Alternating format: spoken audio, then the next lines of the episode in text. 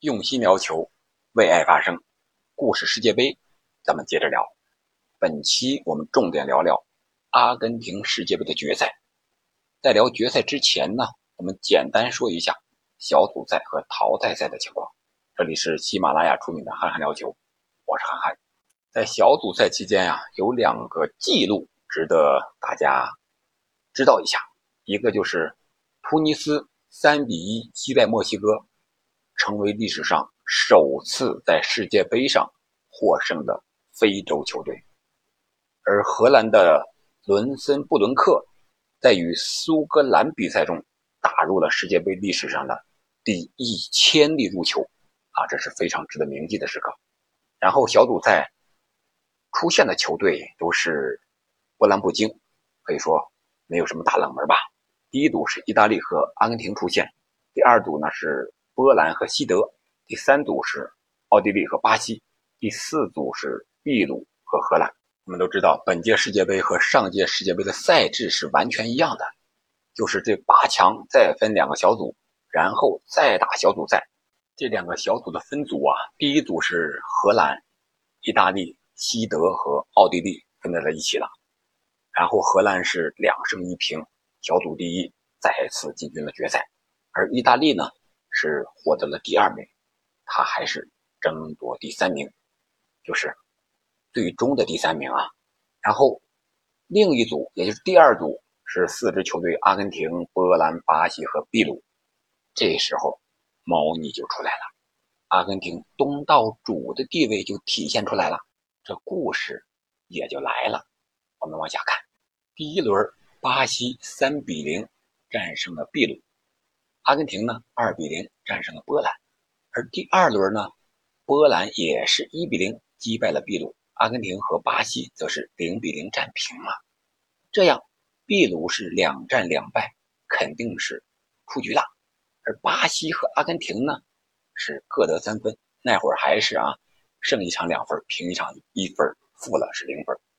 波兰虽然只有两分，但也不是没有机会。最后，如果他们取胜的话，那他就把巴西给压下去了。那边万一秘鲁爆个冷门，把阿根廷给干了，那不是他出现成了争夺冠军的了吗？所以说，他和巴西那场比赛争夺的还是一场惨烈的。而阿根廷这边，他的对手是秘鲁啊，因为已经是早早被淘汰了，无欲无求，说白了为荣誉而战，说的不好听一点就拉倒吧。那边。巴西还是技高一筹，不出所料的三比一领先波兰。阿根廷如果获胜，就必须净胜秘鲁四球以上。在世界杯的复赛上，打出这样的比分可能性是微乎其微的。巴西眼看是胜券在握呀，没想到秘鲁队在比赛中调换了四名四名呀没有比赛经验的替补队员上场了，同时。将一名防守队员临时调到前面充当进攻队员。秘鲁的头号球星贝拉斯克斯更是在下半场刚一开场就被早早的换下场。最后，阿根廷打了秘鲁一个几比几赛，六比零，以八个净胜球的优势反超巴西，进军决赛。那这里边到底有没有猫腻呢？后来呀。这个有一个英国作家叫做大卫·亚诺佩，在他的一本书中，叫《比赛是如何偷走的》啊，在里边写道，说是一九七八年阿根廷世界杯赛上，当时阿根廷政府军以五千万美元和三万五千吨粮食买通了秘鲁当局来踢假球。这笔钱除了被当时的秘鲁军政府鲸吞之外，还给秘鲁国家队每个球员两万美元。这不就是黑幕吗？加洛佩在书中还说，他和三个当时的秘鲁国家队球员交谈过，他们都承认此事。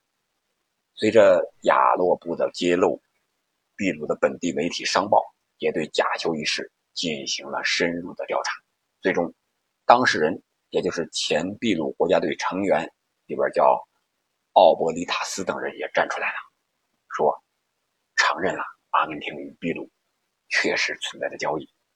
但是当时虽然外界充满了质疑，比赛结果是无法更改的。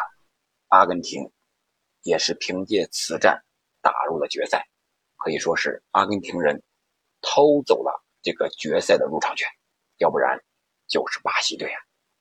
而在提前举行的季军争夺战中呢，本该出现在决赛场上的巴西，将一腔怒火撒在了意大利身上，最后二比一战胜了意大利，获得了第三名。而阿根廷和荷兰之间的决赛，则在一天之后，也就是一九七八年的六月二十六日，如期的上演了。这两支球队我们都知道，此前从来没有获得过世界杯的冠军。荷兰队进过决赛圈，当过无冕之王。那这一届他们的成绩会有所超越吗？但是无论如何，无论谁获得世界杯的冠军，都将是新的霸主。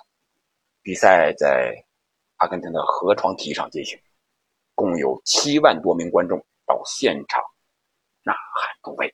这决赛我们直接说精彩片段吧。第三十八分钟，阿根廷在主场取得领先。伊戈肯贝斯呀，在禁区之内抽射，首开纪录。此后，比赛呈现出了焦灼的状态。下半场即将结束时，荷兰替补登场的纳宁加突然出现在禁区之内，接到队友的妙传后头球破门，将比分扳平了。这时候，沸腾的球场瞬间安静了下来，鸦雀无声。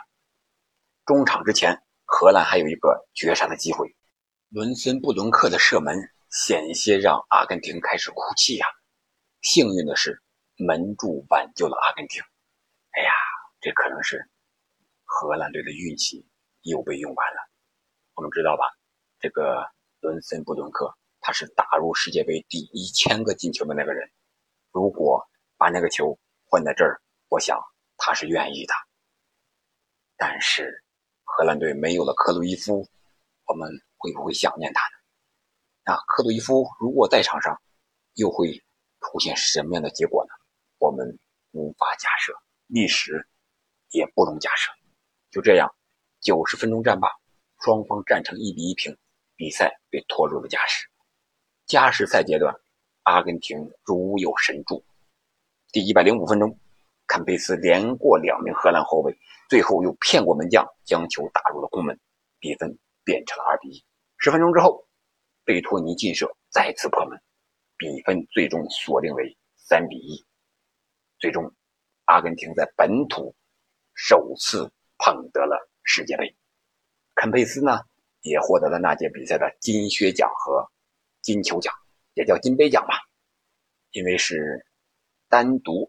表彰的世界杯的球员，而不是整个我们说的法国足球杂志的那个金杯奖、金球奖。可以说，那届世界杯就是肯贝斯一个人的世界杯。